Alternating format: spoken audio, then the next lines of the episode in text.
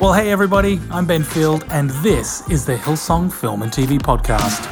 You really do see incredibly talented people in this town who, for various reasons, and there's many of them, from taking your talent for granted to not understanding the business side of things, which means everything we do cannot focus on just us in order to make it to the top, you have to have a team of people around you. You have to have, to have people who are supporting you, who can stand beside you during those hard times, because it's tough at times. And a lot of it does sometimes just turn on a dime. We have so much coming at us all the time that we are constantly in fluid and scrambling for what's the next thing and what should we be pulling in and pushing away that it actually is going to leave us with a sense of hopelessness which for us is the faith based community who knows who hope is. This is the most important thing I think we could take away from this. That was actor, author, and founding partner of Cook Pictures, Kathleen Cook, who, along with her husband Phil, through their company, have forged strong foundations in the Hollywood film and TV scene, creating many pathways for faith and media to grow.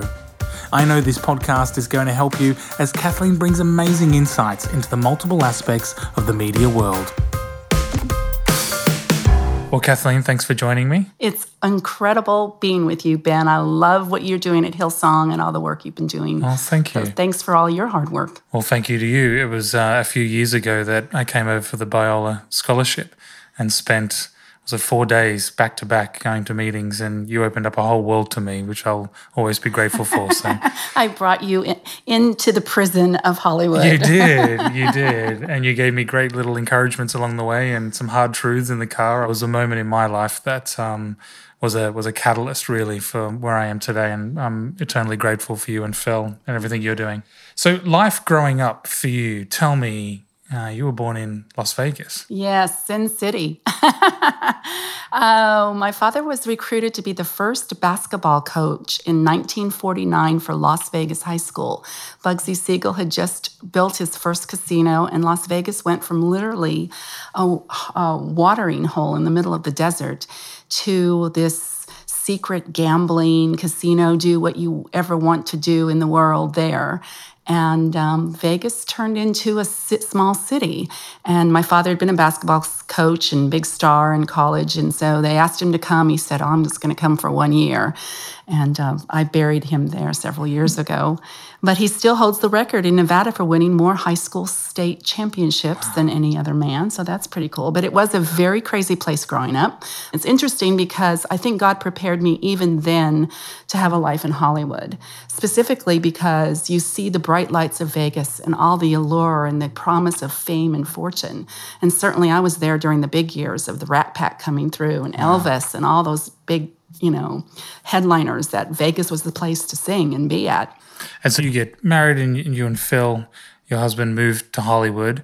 What was the dream in your heart for you coming into Hollywood? Well, growing up, I had an outdoor trash can full of costumes, and my fa- my mother had collected them from thrift stores and flea markets so that I could have my own set of costumes. I could create my own characters and have my own theater, but never dreamed growing up that I actually could make a living at this. And uh, so I went into teaching, and that's another long story. But I was a school teacher for several years, and Phil went into production, and we moved to Los Angeles in 1991. And that's when my dream of that was hidden for so many years came to, to fruition. And um, I went headfirst into theatrical acting and learning it from top professionals here in the area and uh, working within local theater and um, did a lot of commercials at the time. Um, back then, stars didn't want to be in commercials, it was kind of below them um, uh, until they started realizing there's some money to be made there. Yeah. And that's what worked for me. I could go in and shoot for a day. I had my family. Phil was traveling uh, all over the world and doing productions. And um, I could go in and shoot for a day and be done and uh, have those great residuals coming in. So yeah. uh, I worked. Being a woman in Hollywood, has that changed much from then to now? Absolutely. I mean, I think the doors have opened quite a bit for women, but yet they have a lot further to go. Um, I am working right now and trying to produce a film of predominantly using all women in the cast and predominantly as crew and um, and in the lead positions. But uh, yeah, it's always a challenge in women. I, I, I, think mainly because it's been a boys' club here for so many years that women are just cracking open the door. And certainly, don't you love Wonder Woman coming out recently and having right. that um, great, you know, director being there to open the doors? Kathleen Bigelow is another one that's done some great stuff. And um, and Lori McCreary is a good friend and um, has done some incredible stuff with Morgan Freeman's company and, and their company together. So there are some leading women out there that are making headways, and uh, but we have have a way to go yet. You, um, I read your bio. It says uh, you're the co-founder of the Influence Lab, Cook Pictures, actress, businesswoman, writer, speaker, and of course, I know you're a mum and a grandmother. Yes, already. I can't believe it. Does it seem to be? It seems to be what you need to be to survive in this town. Have you always been a go-getter and building your life full of surprising things? You know, it, it really you, you have to have energy in this in this uh, community here. Um, it is a very competitive community, and so often you have people who have been good at what they're doing back home but you really have to be great at what you're doing back yeah. home to make it here. Um, the competition is huge. They, um, I was told at one time there's about 22,000 students that graduate from undergraduate schools every year that head for Hollywood. And um, looking for a position in Hollywood or New York, in the two markets.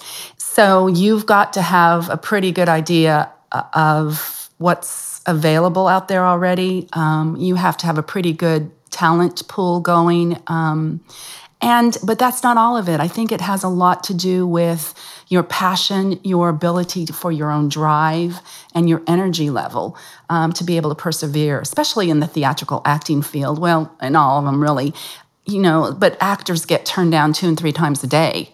So where maybe you know you might be able to pitch your your screenplay or whatever once a week or once a month. Right. Um, actors are doing it two and three times a day and getting mm. turned down. So you you have to have a life. Um, you have to know where your contentment is and where your peace is. And I think that has um, all played into the fact that I don't take my identity from my work. I take mm. my identity from who I am in the Lord. Yeah, fantastic. And I mean, I know that your heart, from knowing you, has been around encouraging people and helping them achieve those dreams that they have in their heart. But I'm guessing not everybody makes it. No, and, and that's the sad part. You know, Ben, you really do see incredibly talented people in this town um, who, for various reasons, and there's many of them, from um, taking your talent for granted to not understanding the business side of things uh, which is so vibrant. And we always have to remember it's the Hollywood industry, the Hollywood business. And there are real true leadership skills. It's a collaborative business, which means everything we do cannot focus on just us. In, in order to make it to the top, you have to have a team of people around you. You have to have, to have people who are supporting you, who, who from even from a faith-based point of view, um, you you need people who are praying for you, who can stand beside you during those hard times because it's tough at times, and um, and a lot of it does sometimes just turn on the on on on a dime. And I understand that again. That's a it's a Vegas term back there, the luck of the draw, but that's uh, that's kind of what what it is. What what are the fundamentals that you try and teach young people when they come in with? The the Hollywood sign in their eyes and thinking that they're going to be the next studio head and, and make a big difference. Because it is possible if they understand their journey and their calling. But what are some of the things that, that you've taught them over the time? Yeah, well, so I have four reasons that I teach when I go to universities or when I'm in front of a group. I was just teaching in New York last month to a couple hundred uh, students from various universities for a conference. And so, four things, four reasons you need to head to Hollywood, and then maybe a couple that you should stay at home about. Yeah, great. And uh, so, so I'll just run through those real fast. I, would say the first reason that you need to come to Hollywood is because of the location. Um, we are shooting projects now all over the world, and there's certainly incredible things happening in Atlanta, in Vancouver um, in various places. Austin, Texas has a big uh, hub. Texas has a big hub in general. So, besides Los Angeles, we are seeing production being done and outside of Los Angeles. But the key players are always from this area. You will always have to come back to Los Angeles, possibly New York, for something, whether it be sound uh, design or engineering or uh, colorizing your film, whatever it is. But your top people may have ranches in, in Kentucky, but they have homes in Los Angeles yeah. because they live here. And so this is where the industry lives. This is this is the way it is. Several years ago, Phil and I were in uh, were shooting a project at Universal Studios, and um, one of the things that was so poignant to us is we had a we had a camera breakdown at three o'clock in the morning. And we just sent somebody down the street to have it fixed or have it replaced because it was open. And you can't go to Podunk, Missouri and have a camera right. shop ready and open for you to have something fixed at 3 a.m. in the morning. So the first thing would be location. We are here. The second thing is, is part of that is the collaborators and connections are here. So, a part of that is we do have this community of people who live and work here, and you have the ability to really rub shoulders. I mean, that's the old Hollywood dream of walking into a restaurant and has, starting a conversation. And I've heard it over and over again of people who will do that, or they'll be at the gym and they'll get connected with someone. We had a good friend several years ago who was on a soccer team and with some of the heads of the studio. So, that's how he got his big break. Right. So, you have this collaboration. You have this ability to rub shoulders with these people. Mm. So LA, New York, so, you know, this is where the the connections and collaborators are. And the third reason would probably be this Los Angeles is the place to be. Um, and when I say that, it's where you take in the culture part of the industry is understanding the culture of where we are, right. um, the the way people work, the hours that they work, what they're interested in, how to approach them, what is the culture that is surrounding um, Hollywood and New York. Um, it's really interesting. Several years ago, Phil was up um, doing a project up the Amazon. He was t- he was way back in the '90s, but it was quite interesting because uh, even now, recently, we just got back from India, and I, I found this same thing happening. Um, our industry is seen and heard around the globe. And going back, you know, Phil was taking his uh, camera crew up the Amazon, and he got to this village that took him, you know, three days by boat on a barge, then up with a canoe for two days. And I mean, you're in the middle of nowhere. And he got to, gets to this village and there was nobody around. It, it was like, you know, aliens had taken them off. and so he went from hut to hut looking for them, came to the last hut, and there they were, huddled around a little tiny black and white TV set powered by a battery, watching reruns of that old show, Dallas on television. right. Um, and so that's the kind of thing. I mean, there, you know, here, here you are in the remotest part of, of the jungle. Um, you know, we cannot separate ourselves. Yeah. There is a culture here that people are understanding. And so, in saying all that, we, you know, Los Angeles, New York is where you understand that culture and, right. and how people are living. And then um, a couple reasons um, why maybe you don't want to come, and that is if you're here to be an uh, if you're here to make money and not be an artist, if you're here to be a celebrity, it will kill you. Um, you have to come for the right reasons. You have to come for the love of what you're doing and the passion for what you're doing because money won't keep you um, driven. It will only send you down roads of depression and um, areas of feeling not enough, not good enough. So that's again where your faith comes in, I believe. You have to be able to be passionate about working in the industry. And then another reason um, not to come would be if you cannot be supported within your family and the people who love you and are around you. Um, it's so important. And I see this happened year after year of a husband or a wife coming because they get a big break and they get you know a job or a promise of a job. And they move their entire family out here. And um, it doesn't come to being. Or they have come out without their family and left them in the midwest or left them somewhere.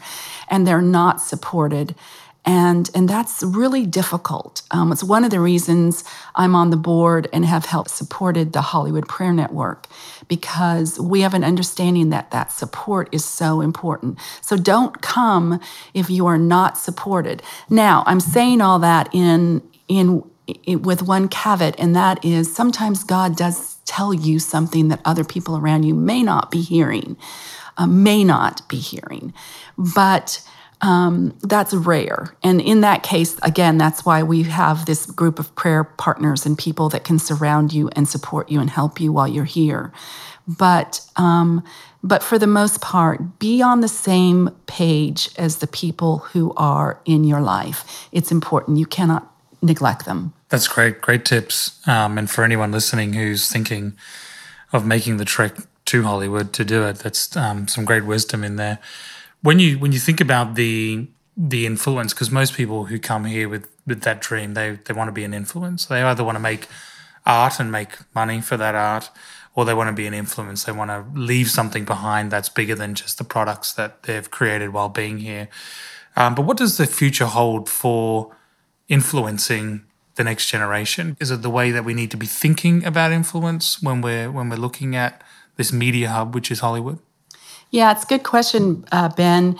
Um, I think that as a faith based Christian producer for the most part, which is where most of our work has been is focused, though not all. We've done Super Bowl spots, and we've had a you know huge commercial company that's gone for years and produced some mainstream films as well. But predominantly, we we have worked within the faith based community, and so influence plays a huge part of that. But in knowing that, we study Hollywood to make a film in Hollywood, uh, it takes a minimum of five to 10 years generally from the time of thinking about it, getting it together. Um, certainly, your big blockbuster movies, will, you know, usually take about 10 years. And so Hollywood is constantly looking at projecting the next 10 years. So it's interesting. I was just working with a futurist recently um, out of Silicon Valley.